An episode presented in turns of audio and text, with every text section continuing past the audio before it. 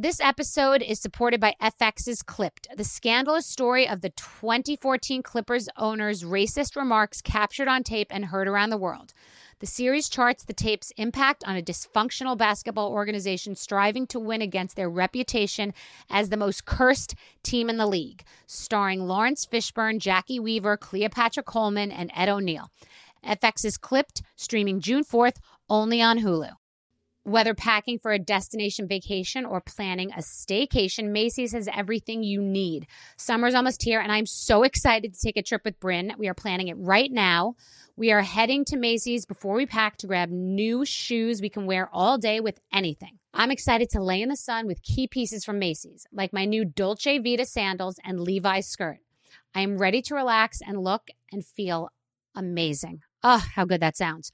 Of course, I can't forget a new beach bag. I have been eyeing the collection of beach bags from Macy's, and I can't wait for you to see what I choose. Shop at Macy's.com/ownyourstyle. So Puerto Rico is a beautiful place. It's a lush island. It's great for surfing. It's got a culture. Like, you feel like you've really gone somewhere far, and you don't need a passport, which honestly, I do really enjoy. It's a beautiful island. The people are amazing. The food is amazing. The water, the beaches, the vibe. It's a great place. It really is. In Puerto Rico, you'll taste the influence of Spanish, African, and native Taíno traditions, sometimes all in the same dish. Puerto Rican chefs and restaurants put their passion into every bite. Puerto Rico is an excellent destination for food, which may not be a well-known fact. Whether it's a five-star restaurant or local favorite spot, no one does food like Puerto Rico. No passport required for U.S. citizens and permanent residents. Learn more and plan your trip at discoverpuertorico.com. This is your moment, your time to shine, your comeback. You're ready for the next step in your career, and you want an education employers respect. So you're not just going back to school. You're coming back with Purdue Global. Backed by Purdue University, one of the nation's most respected public universities, Purdue Global is built for people who bring their life experience into the online classroom. Purdue Global, Purdue's online university for working adults. Start your comeback today at purdueglobal.edu.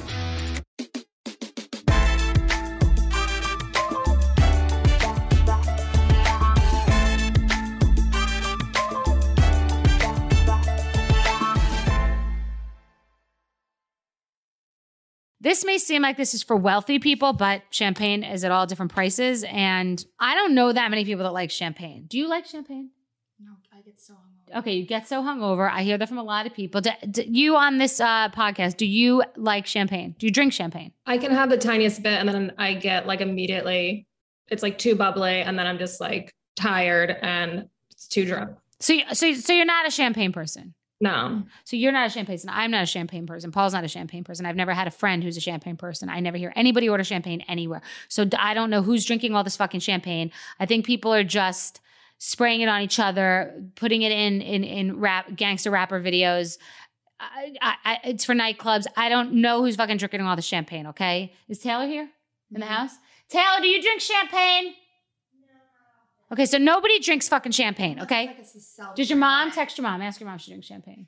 Does she drink champagne? No, she's going to say, no, it makes me hungover. Okay, so nobody drinks champagne and everybody thinks it makes them hungover. I've just done a focus group, okay? And most people don't drink champagne. And a lot of people think it makes them hangover.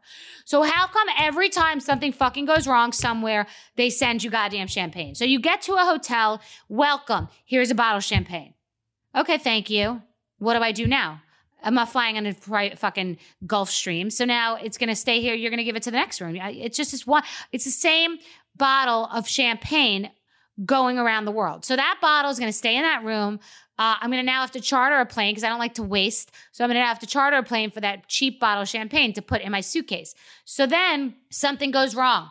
A restaurant. Something's wrong. We're just going to send you over a bottle of champagne. You sit down. Let's send them a bottle of champagne. You got engaged. Send them a bottle of champagne. Something happened wrong. A Karen walks in and complains about the hotel. Just send a glass bottle of champagne to their room. You did great. Welcome. You're doing a speaking gig. Send the bottle of champagne. Why? We don't want the fucking champagne. Nobody wants the fucking champagne. Everybody gets the champagne. Nobody's drinking the champagne. It's a scam. The champagne is a fucking scam. It's that same bottle going everywhere. I want the cash equivalent of the champagne for the mistake, or a gift card to fucking a store that sells champagne, because I'm on to you and I understand the scam. I don't want the champagne. I want whatever. If you are sorry or welcoming me or the gift, or I don't want anything, make me a card. Make me pot brownies or Rice Krispie treats or something, and don't put razor blades in them, and I'll take that. Or the gift card to Old Navy or to Starbucks, or get me a manicure. I don't even get polished, so it doesn't matter. It's going to be 10 minutes. It's going to cost $5. But I don't want the fucking champagne because it's a scam. The bottle of wine is a scam too. We get it. Everybody sends bottles to other people. Put a ribbon on it and bring it to somebody fucking else's house. Because the only reason you're giving it to me, unless it's the specific wine that I like, which a lot of people like different kinds of wine. It's presumptuous. I like do I like Chardonnay? Do I like Sancerre? Do I like Sauvignon Blanc? Do I like Pinot Noir or a Malbec or a Cabernet? Or do I like Rosé? It's presumptuous. You send me a bottle of red wine to my room, same problem. Now what the fuck am I doing with this? I'm giving it to the housekeeper so she can, get drunk while cleaning the room. I don't think she likes red wine either. She's a person. Everybody gives it to the housekeeper or somebody. And that's also looking down on. Don't give me the goddamn bottle. Save your money, hotels. Don't give me the bottle of wine, okay? Give me some candy. Give me a Hershey's bar. Give me a bag of fucking Oreos. Give me something I can goddamn use. I don't want champagne. Give me a pencil case. Give me anything. I don't want the champagne. I don't want the red wine. I don't want the white wine. You're not allowed to tell me the kind of wine that I want to drink. And I'm in a hotel. That's another scam. I'm at a hotel. You've done everything in this place to make it that I won't be in my room. You have a pool, a water slide, a bar. You have a kids club. You have a disco. You have all this stuff. You have an all-you-can-eat buffet. You have all-inclusive. You're giving me a bottle of wine in my room. That's a scam. I don't want it. I want the money equivalent. If I am engaged, make a mistake, you want to say sorry, something happens, a welcome gift. I don't want I want not champagne, wine, or anything. It would have to be something like a bottle of tequila that's clear, that's good quality, or 1942 that I could at least give to somebody as a gift. But I'm on a vacation, so I can't take it with me if I'm not on a private plane. So give me the cash equivalent. Give me a Starbucks card, okay? Give me something I can really fucking use. That aggravates me every fucking time. And if I bring it to somebody's house, they know I was staying in a hotel room. They fucking know I didn't buy that bottle of wine either. So the scam continues. Some people like, what's the other one? Like Prosecco. I don't know what the fuck that is. And I used to make it, but sparkling wine. That's okay. That's a sparkling wine. I don't want it though. You know when I want that? At brunch, when I'm celebrating somebody else having a baby, which I never want to do either. So that's how much I want Prosecco, okay? We can go into baby showers and bridal showers too. Not a huge fan. So I want to know, I want to hear cold, hard facts about champagne and who really wants it.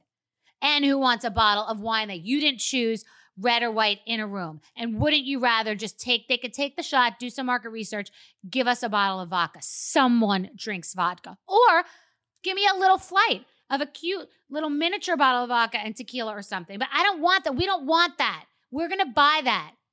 We're going to buy that. We're going to buy that at a local store. We're in a hotel room. We're going to save money. We're going to buy that and make our drinks in the quantities that we want.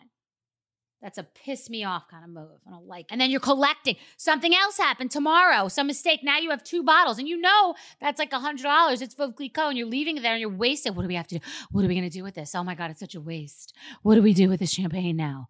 What do we do? Give it to the housekeeper? Do we give it to somebody else? Oh, the guy that's driving us to the airport. Let's give it to him. What about the guy yesterday? He took us on a shark diving adventure. He'd like it. Let's get his name. Let's spend $50 on an Uber getting to his fucking house to get it to him because I don't like to fucking waste. So who's going to take it? Give it to the valet parker. Give it to somebody who works here. I'm not giving it back to the manager. He gets free champagne. He works here. He's the one who gives it out. He runs that scam.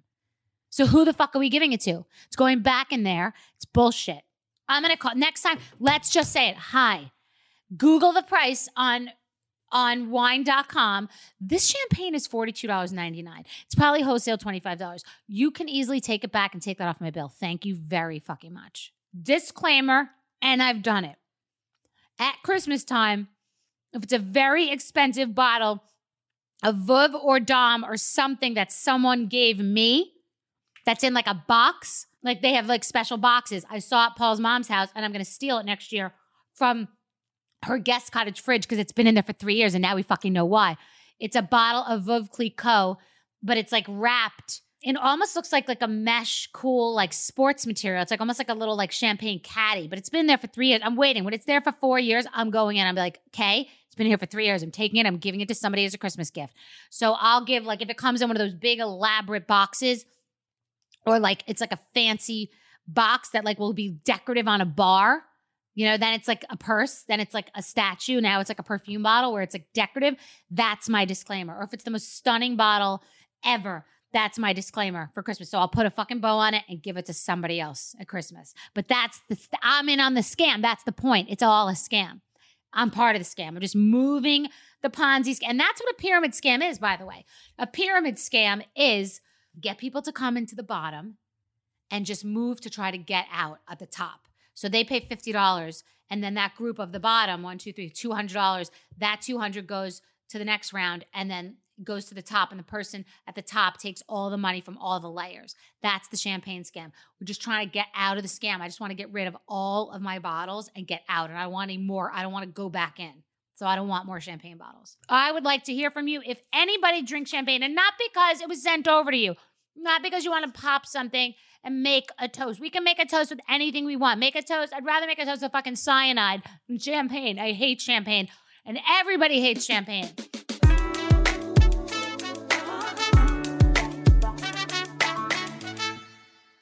Today, my guest is Dr. Drew, who you probably know from Loveline or Celebrity Rehab or his guest appearances on countless other shows. Did you know that he spent years doing his first radio show for free?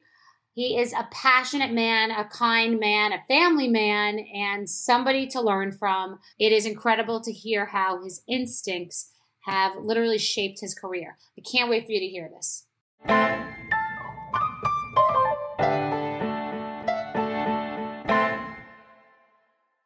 Hi.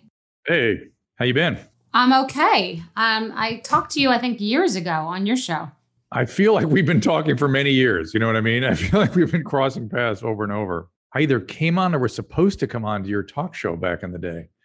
We're all so old. How do you even remember anything? Don't even start me. I know you. Don't even start me. I just know that I know you. So where did you grow up? Oh, we're starting now? Yeah, we've been starting. It's all been recorded. I grew up in Pasadena, California. And actually, I was born in Alhambra and lived there a couple of years. And I mean, go ahead and ask questions. I'm an open book, but there's a lot of interesting intrigue in my family of origin stuff. Well, I like to get a sense of someone's upbringing, their socioeconomic upbringing, the work ethic that their family did or didn't instill, the sitting down to dinner, what the deal was with your family. Yeah. So my father's parents were refugees from the Ukrainian genocide. My grandmother used to talk about the bandidos coming in, and we never knew whether that was the czarist or the pogroms, or we didn't know who she was talking about. She didn't know who she was talking about, but they knew to get out of there. And they went through Canada, did the whole process of getting sponsors down here, came in through Hartford, ended up in Chicago, opened a restaurant in time for the Depression. And my father was profoundly traumatized by the Depression. He's definitely a Depression era kid. And what does that mean? What is a Depression era kid? How does that come out? What is that about, being penny wise? Beyond. So he and his father died when he was 21. By that point, he literally had finished medical school already by the age of 21. He felt like his job to take care of the family and, you know, support everybody. But they literally didn't know where their next meal was coming from during the Depression. They were nearly homeless, and that freaked him out. So he was very traumatized around finances. And then that was communicated to me in the following way. Well, obviously, there was an ethos about, you know, security and getting a profession and, you know, having security and blah, blah, blah, blah, blah. That was constant. But when I was about 2 or 3 years old, my father started traumatizing me. So he would literally regale me with stories about how when he was a kid, he had no shoes and had to walk in the snow and blah, blah, blah, blah. And then, you know, and so I would grow and need clothing. And his response to that was, oh, I see you need new clothes. Okay, all right, well, you can get some new clothes. But when you do, tomorrow, I won't be here anymore because you're going to have to come visit me in the poorhouse. I'll be in the poorhouse. guilt and anxiety, and but a huge elaborate story where I could stand outside and wave to him, but I couldn't talk to him through the window. I was 3 years old. I believed it completely. That's money noise. So you have money noise. You still have it no matter what. No right? matter what. I can't get rid of it. Can't get rid of it. It always, tomorrow's the day, catastrophe is coming, catastrophe. So I have an anxiety disorder. So that's not the only source of my anxiety disorder, but that was one of the things that I was anxious about growing up. And so when it came time to establish my own family, I became a severe workaholic. I mean, severe. Like I would get up at 5 o'clock in the morning. I would struggle to get home by 10 o'clock at night. A weekend off meant an 8-hour workday on Saturday and Sunday. Those are my weekends off. And I did that for years and years and years and years. And it was in one respect wonderful because I took on responsibilities and had jobs that internists rarely get. I saw everything there was to see on the medical and psychiatric landscape. I mean, I took care of and saw everything. And so it informed me medically and in terms of my judgment in a profound way. And so that was I'm very grateful for that, but man, it was, brutal. And certainly it made everything else seem easy. Everything. I mean, I can do a 14, 16-hour day now. I don't even flinch. It doesn't bother me at all. It's just that was every day.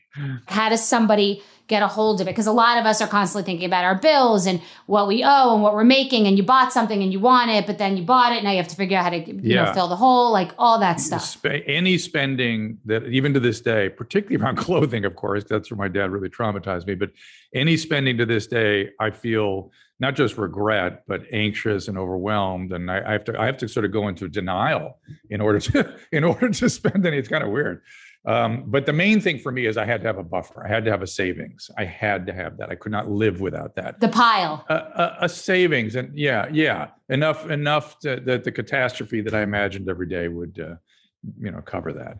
And what about with your kids? You have triplets, which sounds expensive, and your wife and all that. How does that work at home? It was that was incredible and very stressful and just amazing. And I think it's hard for me to tell exactly. It seemed like they have three different experiences. Yeah, my daughter seems very comfortable, sort of just making ends meet and making sure she's sensible, she's smart.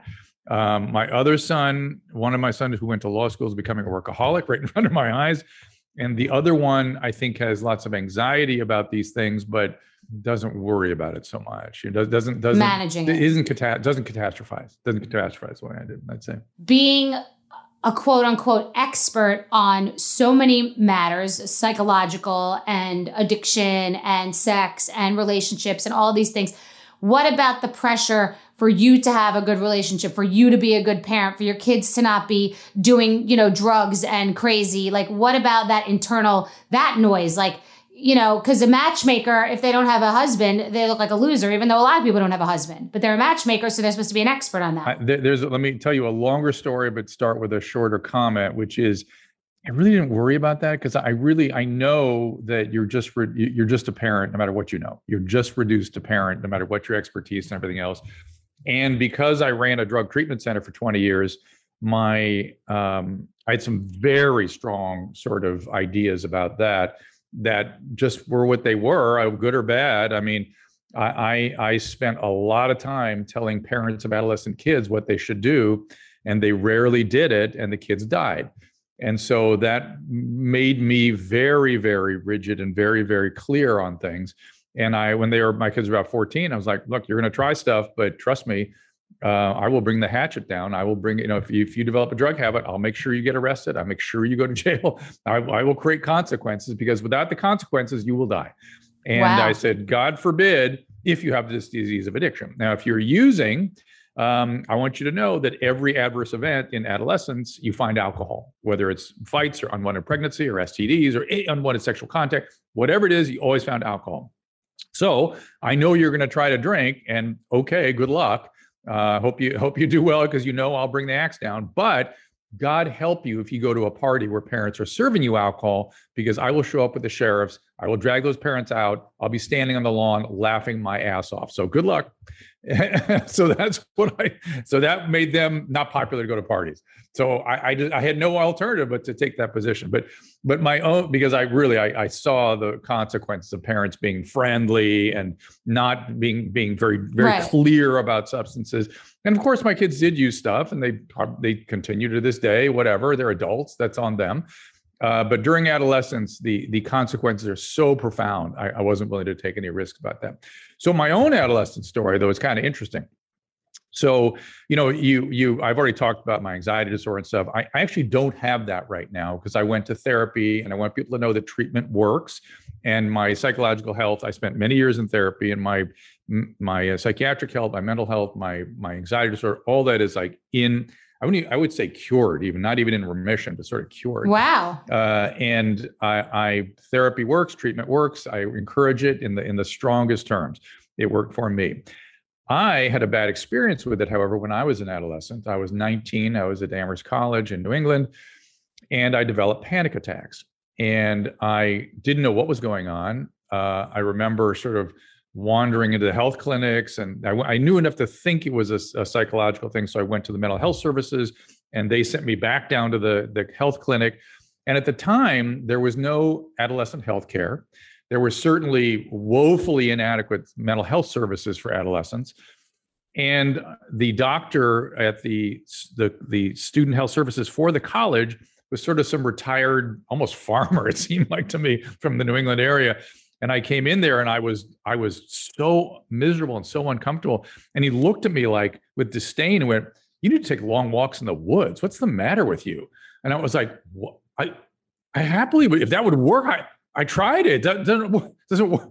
And in any event, yeah, I was so poorly handled for a couple of years, frankly, that it made me interested in sort of providing information and services to adolescents. It made me interested in mental health, good mental health services. And I was on the road to be a cardiologist when I was a resident, but somebody offered me a job to moonlight in a psychiatric hospital. And I found that so interesting. And that's what sent me down the road of spending most of my time in a psychiatric hospital after years. Oh, so that's the beginning of the trajectory. Okay. So first of all, do you drink at all? Yeah, I do. I don't have the gene. I it's not good for you, but I use it for sure. Do you think that it's actually not good for you at all? Like, and this sounds crazy, and you're a doctor. I don't believe in sleep medication. I know it works, but I don't like it. I don't like the idea of it. I don't like the way I feel the next day. Yep. And I realized this when I used to go to LA, if I took just vodka on the rocks, like not even that much, like 4 or 5 sips, yeah, I would fall asleep the flight. So if I can't sleep, I'll drink some vodka and alone, like not as if I'm drinking socially, just because it's better than sleeping. Drink it alone. For me. No problem with that. Anyway, so yeah, I drink alone. This is my therapy. Okay. So look, I have no issue with that whatsoever, especially if it works for you. However, I will say for other people listening, the problem with alcohol, it does induce somnolence in some people. Actually, the people with the gene for alcoholism actually get stimulated by alcohol. They tend to go wake up, while the non-alcoholic tends to go towards sleep, towards somnolence. The problem is with alcohol, after about 4 hours, it interferes with sleep latency. I agree. So you wake up 4 hours and can't go back to sleep. That's sort of what happens. So. I agree. I agree. That's so true.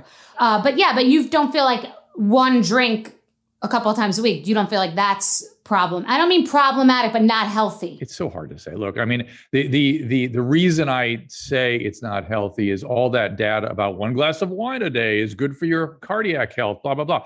Yeah, but if you look at all-cause mortality, the people that are drinking wine every day die sooner. And so, and we know that alcohol is a carcinogen. And so what's the threshold for a given individual? Yeah. I don't know. I'd love to not drink alcohol. I just like it. If one thing that COVID has taught us, people should look very carefully at their philosophy of living. I feel very strongly people need to live and not freak out about their health all the time. And particularly end of life issues should be discussed at length. I hope COVID brings that to consciousness. In other words, do you ever want to be in a nursing home? Do you ever want to be on a breathing machine? All these things should be discussed with your family. I never want to be in a nursing home. The average life expectancy after admission to a nursing home is 6 months for a male. I do not want to go in, get me palliative care. That's fine. It's all good. Don't string me out indefinitely in suspended animation with institutional support. That's insane. Not me. Well, it's funny that you say that because I have a yoga teacher that I was saying, God, I just wish I would, a lot of my friends stopped drinking. I wish I just didn't drink at all. And he said, I think people, this is a yoga teacher. He said, I think people are underestimating joy in their life. 100%.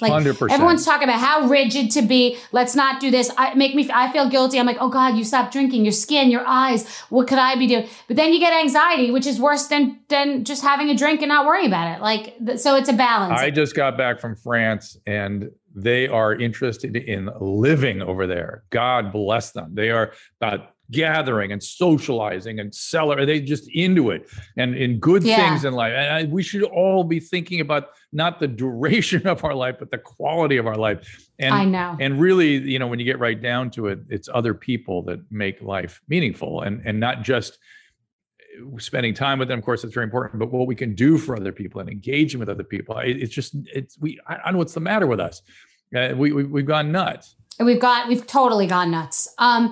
So your trajectory started in that regard, but how does fame come into it? And what does fame mean to you? Do you hate it? Do you secretly like it? Do you wish you had more? Do you wish you had less? What's your relationship to fame? I like it. It was an accident, complete accident. I started doing a weekly radio show in 1984, primarily because one Anthony Fauci, I was deep in the AIDS epidemic. I was taking care of AIDS patients hand over fist. And Anthony Fauci kept telling us young guys, we got to educate people. We've got to change the behavior. Young people need to be reached. And I was asked to be on a radio show just by accident. And I was stunned that no one, this one of the most popular radio stations in Los Angeles, none of the audience seemed to have heard about this thing called AIDS or what it was. Wow. It was unbelievable to me. So I said, can I keep coming back? And I came back one night a week from then on, thinking I was doing community service. And I did that for about 10 years. And then the director of the station decided to put it on 5 nights a week, which was very difficult for me at the time. Because that was a side hustle? Well, I wasn't making any money. It was completely free. And it was just just community service. And my wife got pregnant with triplets the same week they decided to do that. Non-IVF, fertility campaign full on. And we got pregnant with triplets. And she said, sorry, no more community service. If you're not doing diapers, you're out of the house, you're getting paid. So I went in hat in hand, like, can I get us out? Can I please get paid? Started out at $50 a show. And that was that. And it's sort of one thing led to another. There's no blueprint. There was no intent. There was always just me kind of exploring things. And, so all of a sudden some TV producers came along. And they're like, we're going to do a TV show. Like, well, that's interesting. How do you do that? What does that even mean? I know what you're talking about. Oh. But I'm willing to, all right, let's try that.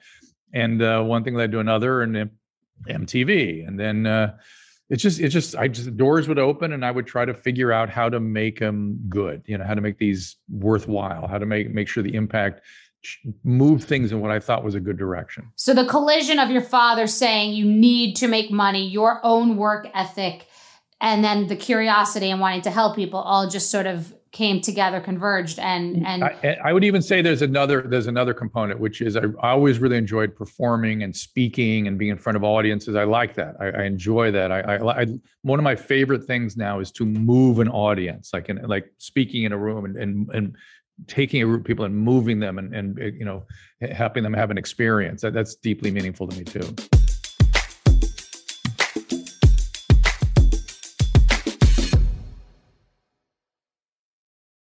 This episode is supported by FX's Clipped, the scandalous story of the 2014 Clippers owner's racist remarks captured on tape and heard around the world. The series charts the tape's impact on a dysfunctional basketball organization striving to win against their reputation as the most cursed team in the league, starring Lawrence Fishburne, Jackie Weaver, Cleopatra Coleman, and Ed O'Neill. FX's Clipped, streaming June 4th, only on Hulu.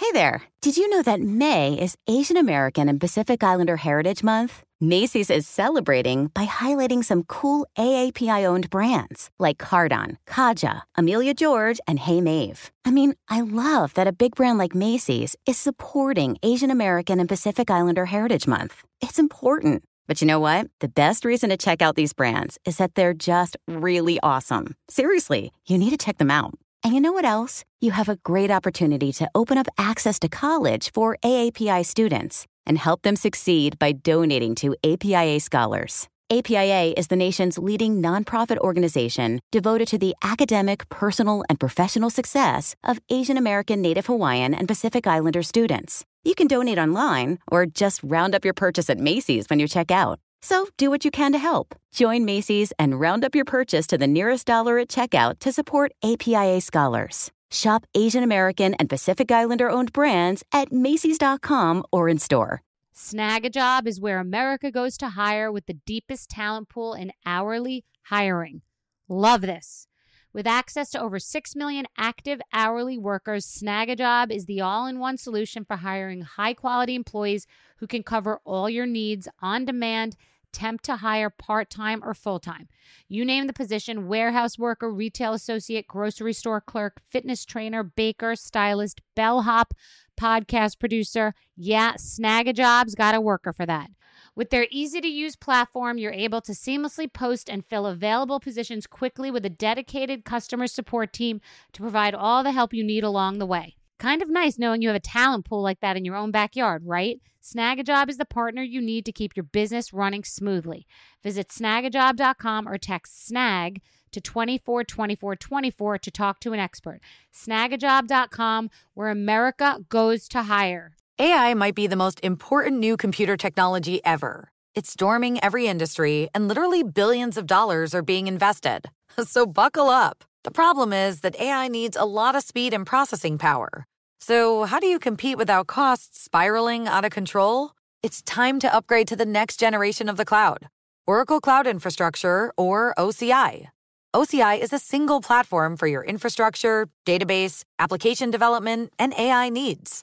OCI has 4 to 8 times the bandwidth of other clouds, offers one consistent price instead of variable regional pricing, and of course, nobody does data better than Oracle. So now you can train your AI models at twice the speed and less than half the cost of other clouds. If you want to do more and spend less like Uber, 8x8, and Databricks Mosaic, take a free test drive of OCI at oracle.com/strategic. That's oracle.com/strategic. Oracle.com/strategic. Do you get recognized every day, every time you're out? Is it a lot? It is always delightful because I like people and I'm an introvert. So for me to initiate a conversation with people is impossible. I can't do it. Okay. And so to have somebody walk up and initiate a conversation, I'm grateful for it. But in terms of the intrusiveness of it, that goes up and down depending on what I'm doing. But you have a good relationship with it. You can have a normal life. You're not like assaulted by it or anything. It's like I frankly don't understand people that are resentful of it. I don't get it because people are always great. Although these days, with the weird world we live in now, you know, they perceive you to be part of a team or not part of a team, which I am not. I'm completely independent, and so you'll get weird stuff that way now, which is a little bit a new thing. But other than that, no problem. You know, my day, you didn't take a picture of yourself and be like, "Look how good I look. Look at me doing this. Look at me doing that." No. Like, forget even social media about posting your food. But I just mean like, this is my great life. I'm so rich. I bought this thing, you know, and I swear on everything I hope to be. I don't like doing social media. I find it to be a business necessary evil. Yep, but I still always feel when someone works on a social media team, oh, we'd love to see a picture of you in a bathing suit. You know, you're skinny girl and you're in good shape and you're 50. And I just, what about all this? What about how unhealthy it is for young girls to see these unrealistic images? What about celebrities portraying their entire perfect life and then resenting the fact that we get excited when they break up because we want all the details and then they want privacy? What about all that to you? Pretty much everything about social media disgusts me. I'm disgusted by it. I'm disgusted. I have the exact same relationship with it you do, which is sort of a reality that if you're going to be doing things in the media, you're required to do it. And I would rather not do it.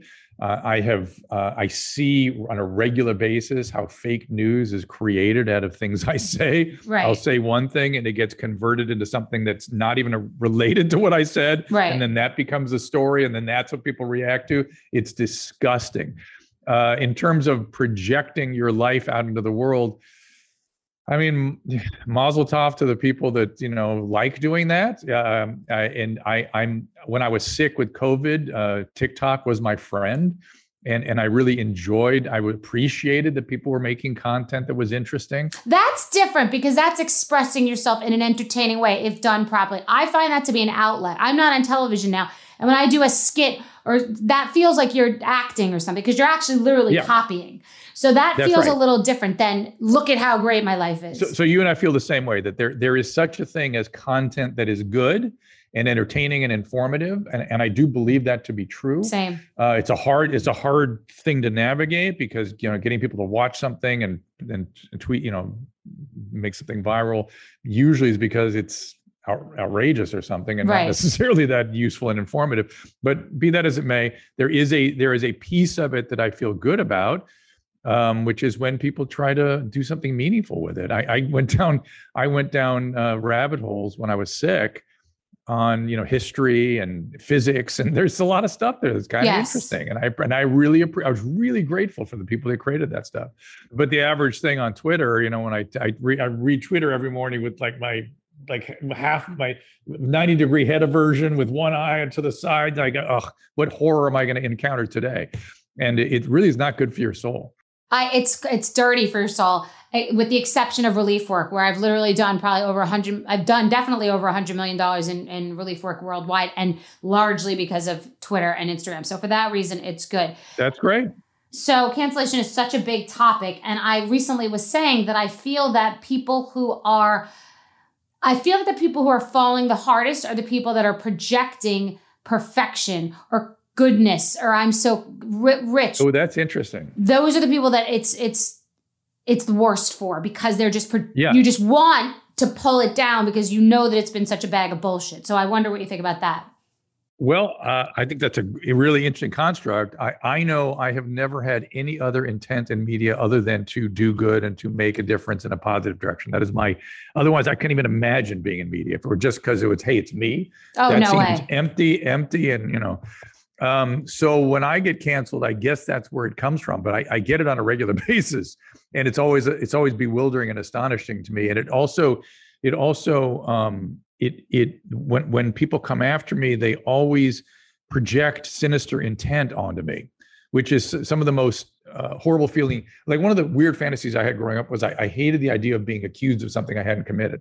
And now I'm getting used to that on a daily basis. That's all, they're always wrong. They're a million miles off who I am and what my intent is. And yet that goes down as the reality. But don't you think that when you are on the edge and almost in trouble, or on the brink of cancellation for something, that sort of makes you stronger because you figure out how to navigate things, and like, you're not holding the steering wheel so tight that you're white knuckling it, but you don't let go. You're kind of navigating the car, and that makes you more strong and resilient as a business person, as a doctor. I think that's an interesting idea, because I've been through so many shitstorms, and they've all been so far off the truth. It's just amazing to me. It still leaves a residual. It teaches you how to keep going, right? It teaches you how to keep going through adversity and to, you know, you're clear on what your intent is and clear on your, you know, you have to constantly update your priors. You have to make sure you're in the right zone and you're clear in what you're doing and you're being honest, thoroughly honest and forthcoming.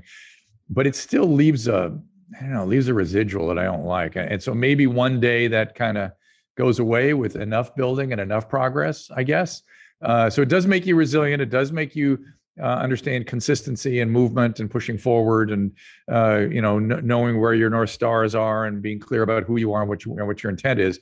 So I guess that's good. I tell people, and I think it's very comforting, that my success is because of old school hard work. I mean, I'm smart, I'm nimble, I'm a chess player, but most of it's like, I will work harder than anyone. Nothing can get me down. I get down, I get right back up. So I feel that is hopeful in a world of filtering and bullshit, for people to realize there is all of that. And that's all the shiny objects and the makeup, but the frosting, but the cake is the work. I'm 100% with you that is a necessary requisite. And not only is it requisite to moving forward and succeeding, it's an important part of it. You know, you have to, it's what makes some of the successes feel good, you know, that you really worked so hard. I mean, my work is, I mean, the amount of stuff I put in. You know, my wife has just come to, she's wandering around here right now, but she has come to accept it. She just goes, oh yeah, Drew's a workaholic and fill in the blank. Right, right. And so, and believe me, I'm through therapy and whatnot, I'm a lot better than I was, but I do believe that that's a thing. However, people being critical of you and I saying that would say, well, you're two white people. You both came from a certain background. You had an education. You're in a position to do that, which is true.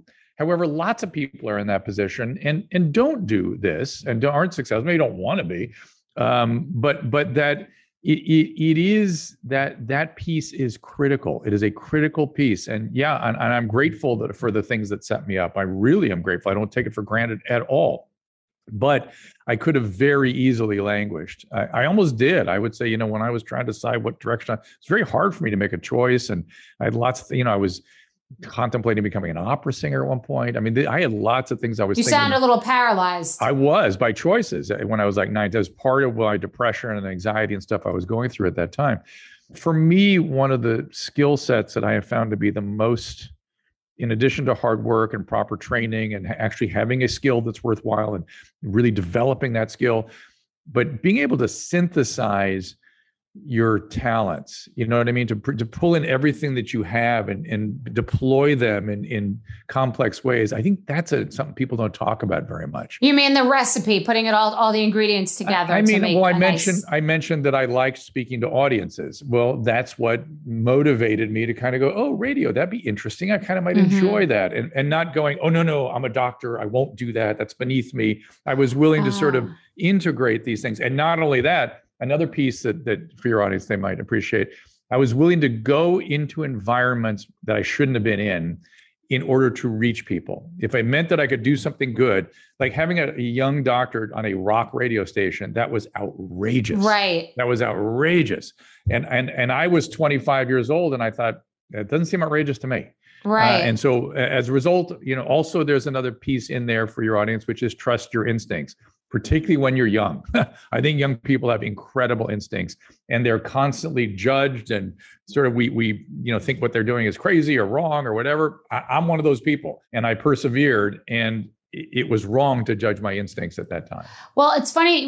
You just said something that reminded me of something that happened to me recently. There was a girl working in my organization and she's good. You just couldn't tell she's good, but she was working as an assistant and she sort of was crumbling. Like she couldn't handle it. She wanted to leave. I wanted her to leave. I wanted her to quit and to fire her at the same time. But I liked her and I thought she was loyal.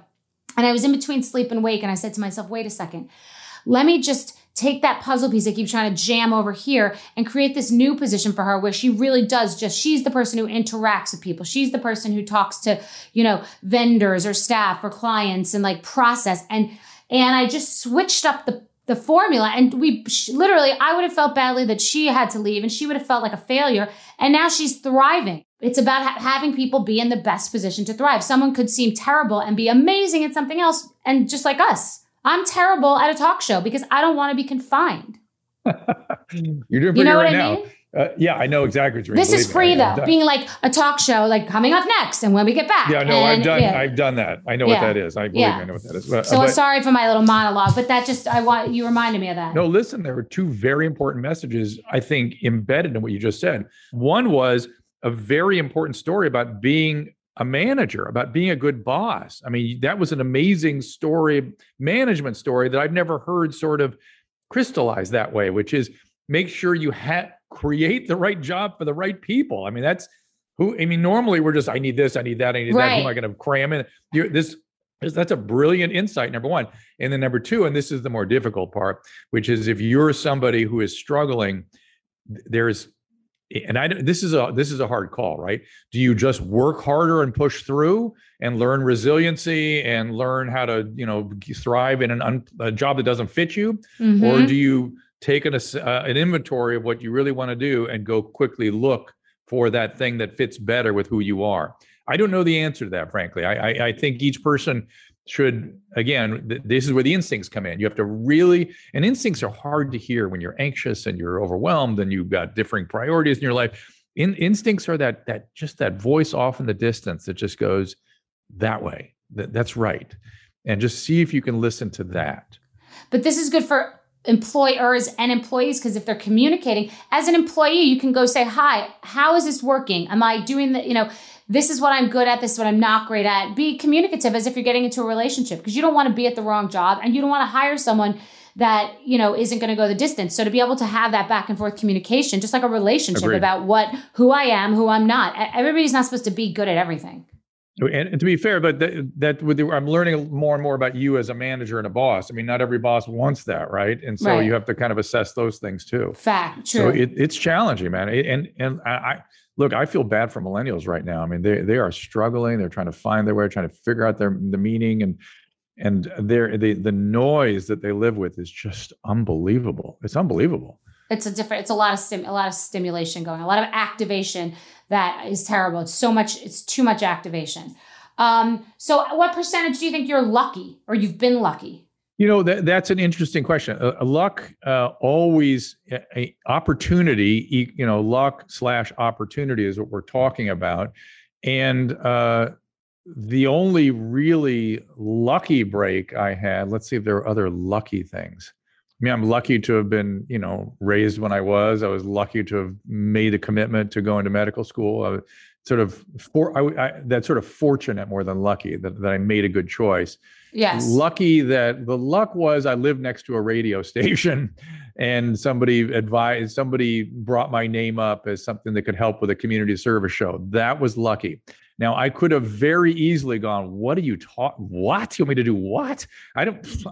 I can't do that. There's a million things that could happen between me having that lucky break and forget not having a radio career, not going up there that first night and kind of exploring what's going on. So readiness, ability to explore, instincts, all those things were on my side, and those are not luck. Those are attributes. And so I was able to see this thing when I went up there the first night and go, oh my God, I need to keep coming back. This is important. These kids need to hear about this. My patients are dying hand over fist and they don't even know this thing exists. And it was feeding you too.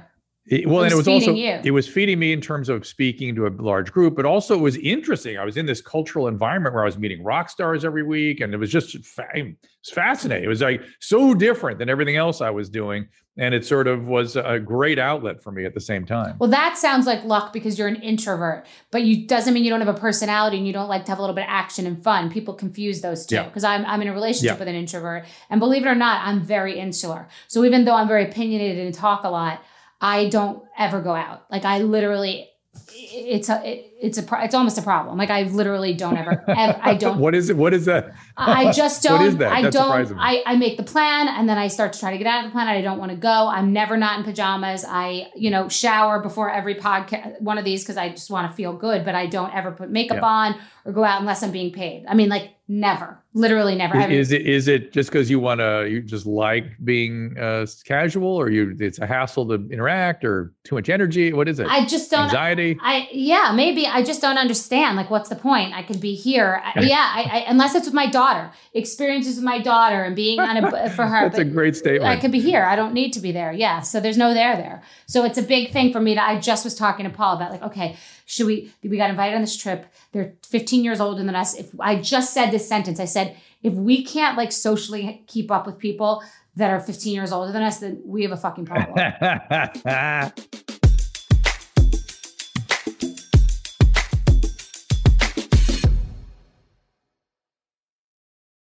This episode is supported by FX's Clipped, the scandalous story of the 2014 Clippers owner's racist remarks captured on tape and heard around the world. The series charts the tape's impact on a dysfunctional basketball organization striving to win against their reputation as the most cursed team in the league, starring Lawrence Fishburne, Jackie Weaver, Cleopatra Coleman, and Ed O'Neill. FX's Clipped, streaming June 4th, only on Hulu. Hey there. Did you know that May is Asian American and Pacific Islander Heritage Month? Macy's is celebrating by highlighting some cool AAPI-owned brands like Cardon, Kaja, Amelia George, and Hey Maeve. I mean, I love that a big brand like Macy's is supporting Asian American and Pacific Islander Heritage Month. It's important. But you know what? The best reason to check out these brands is that they're just really awesome. Seriously, you need to check them out. And you know what else? You have a great opportunity to open up access to college for AAPI students. and help them succeed by donating to APIA Scholars. APIA is the nation's leading nonprofit organization devoted to the academic, personal, and professional success of Asian American, Native Hawaiian, and Pacific Islander students. You can donate online or just round up your purchase at Macy's when you check out. So do what you can to help. Join Macy's and round up your purchase to the nearest dollar at checkout to support APIA Scholars. Shop Asian American and Pacific Islander-owned brands at Macy's.com or in store. Snag a Job is where America goes to hire with the deepest talent pool in hourly hiring. Love this. With access to over 6 million active hourly workers, Snag a Job is the all-in-one solution for hiring high-quality employees who can cover all your needs on demand, temp to hire, part-time or full-time. You name the position: warehouse worker, retail associate, grocery store clerk, fitness trainer, baker, stylist, bellhop, podcast producer. Yeah, Snag a Job's got a worker for that. With their easy-to-use platform, you're able to seamlessly post and fill available positions quickly with a dedicated customer support team to provide all the help you need along the way. Kind of nice knowing you have a talent pool like that in your own backyard, right? Snagajob is the partner you need to keep your business running smoothly. Visit snagajob.com or text SNAG to 242424 to talk to an expert. Snagajob.com, where America goes to hire. Like many of us, you might think identity theft will never happen to you. But consider this. There's a new identity theft victim every 3 seconds in the U.S. That's over 15 million people by the end of this year, equal to the populations of New York, Los Angeles, and Chicago combined. Even worse, identity theft victims often don't even know they're victims. That's why LifeLock Identity Theft Protection alerts you to identity threats, even the ones that don't show up on a credit report, like data breaches, fraudulent bank transactions, loan and credit card applications, and crimes committed in your name. If your identity is stolen, your own dedicated LifeLock U.S.-based restoration specialist will work to fix it. LifeLock protects you in ways that you simply can't on your own. Join now and save up to 25% your first year at LifeLock.com/iHeart. That's LifeLock.com/iHeart to save up to 25%. Identity theft protection starts here.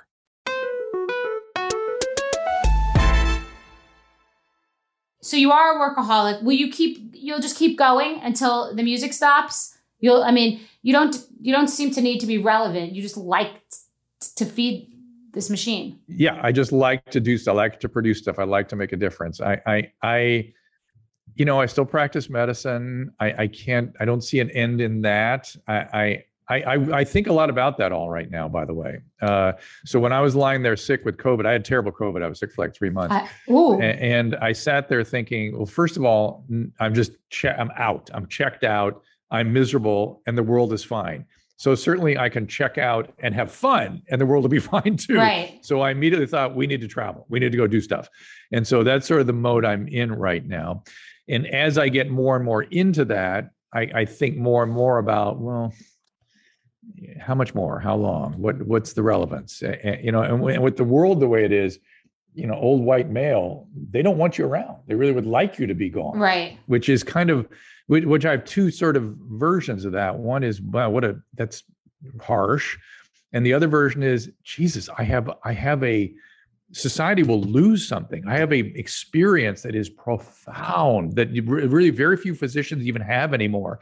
I know a lot of things instinctively and clinically about the human experience that people don't know. They don't have that experience anymore. And I need to share that. And the world at large would lose something if I just stepped out. I like that. Do people ask about you in this way, or it's always you talking about other people? Do you talk about yourself that often or not really? People do get interested in me. Yeah, sure. They get interested in what my background is and stuff. And I've got even more crazy stuff in my heritage. And I don't know, I guess maybe now at this stage, people get kind of interested in that because I had this happen to you with, who are you after all? So, but I've never withheld anything. I mean, I'm always wide open.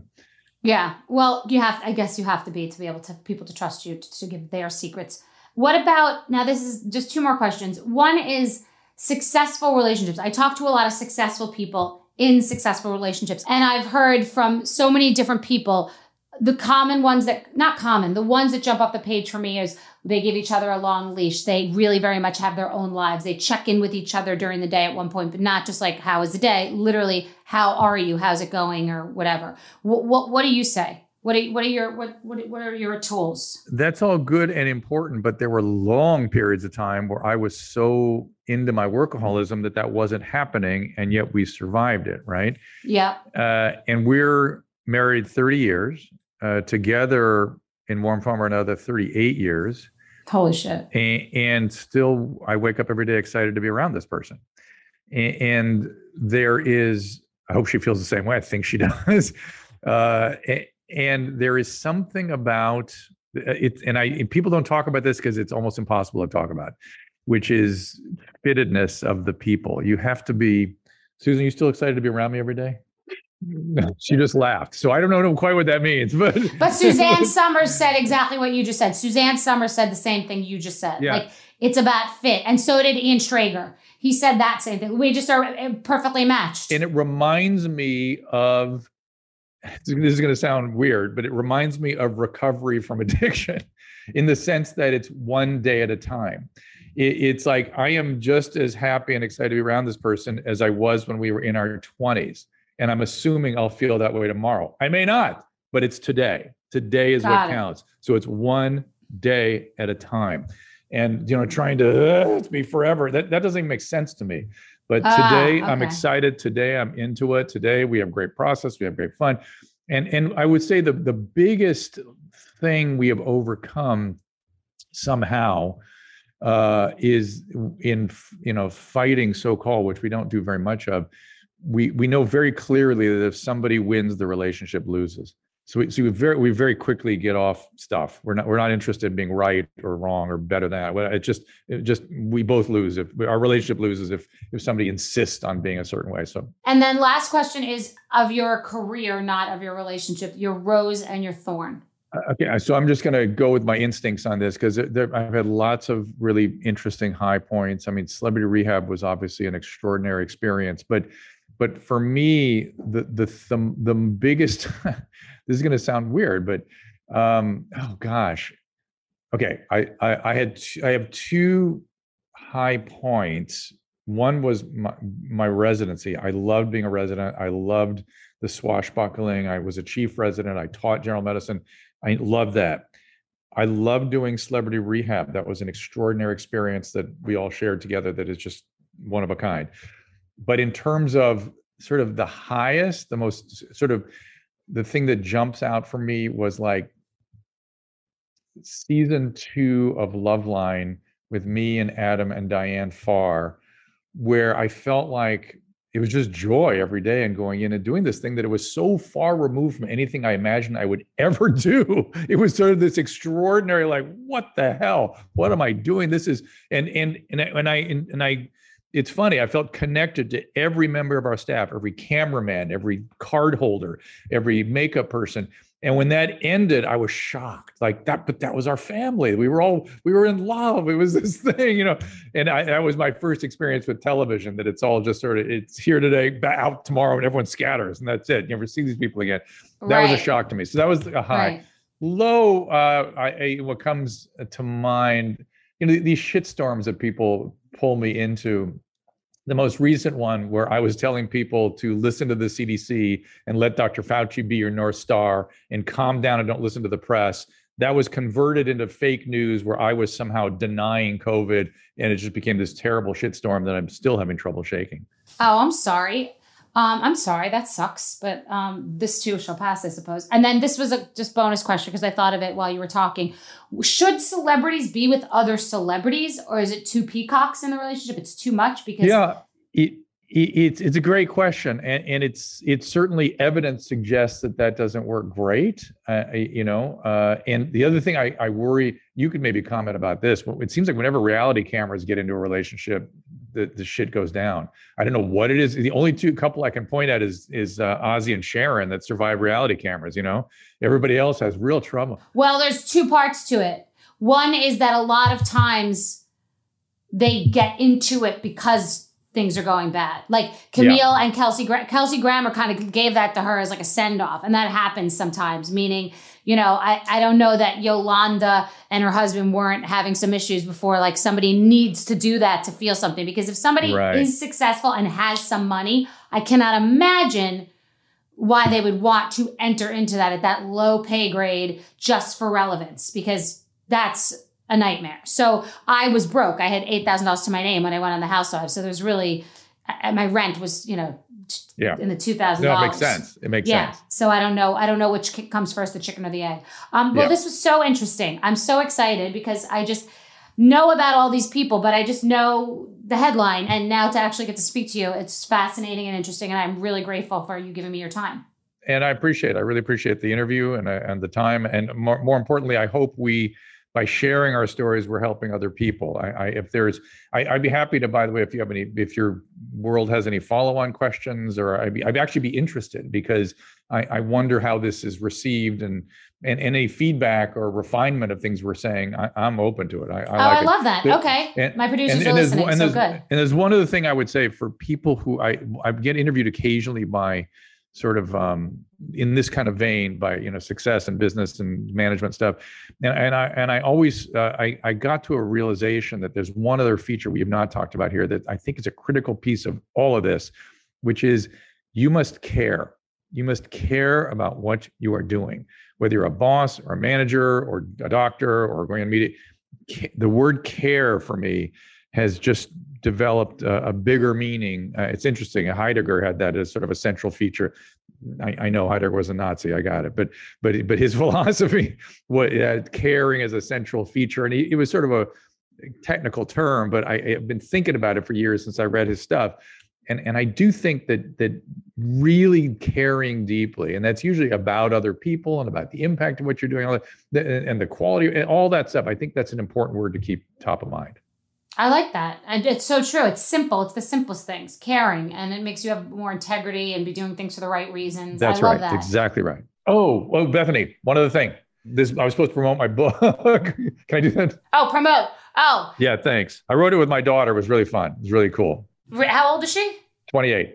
So what does it mean? It doesn't have to be awkward. It's for 14 to 18 year olds, really 14 to 20 year olds, really, and how to navigate difficult topics in relationships. It's for parents also to help young people sort of understand these things. We you know, it sort of starts with sex and drugs and that kind of thing, but really we talk about relationships overall and how to make them healthy. Amazing. Have an incredible day, and tell your wife I said hello.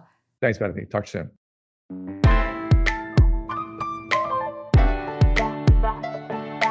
That was so great. What a great, nice man. And I'm interested in his book, It Doesn't Have to Be Awkward, that he wrote with his daughter. I just love, can I just tell you the truth? I know Dr. Drew because I did his show years ago. And obviously I know about Loveline, and I know from Celebrity Rehab, I know Dr. Drew. Last night, for some reason, I thought I was interviewing Dr. Phil. And then when I started reading last night, I'm like, wait, this isn't Dr. Phil, it's Dr. Drew. And I got so excited just to like, switch lanes in my mind and hear about Dr. Drew.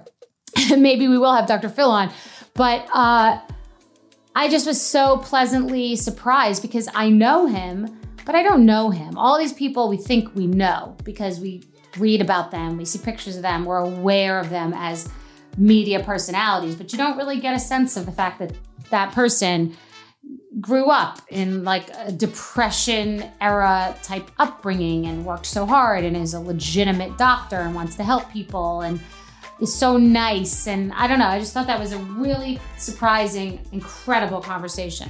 Thank you so much for listening. Please remember to rate, review, and subscribe. Please ask questions because we're thinking about answering business questions at the beginning of this podcast because I'm getting so many of them. And I want to start answering them. And just thank you. Appreciate you. So Puerto Rico is a beautiful place. It's a lush island. It's great for surfing.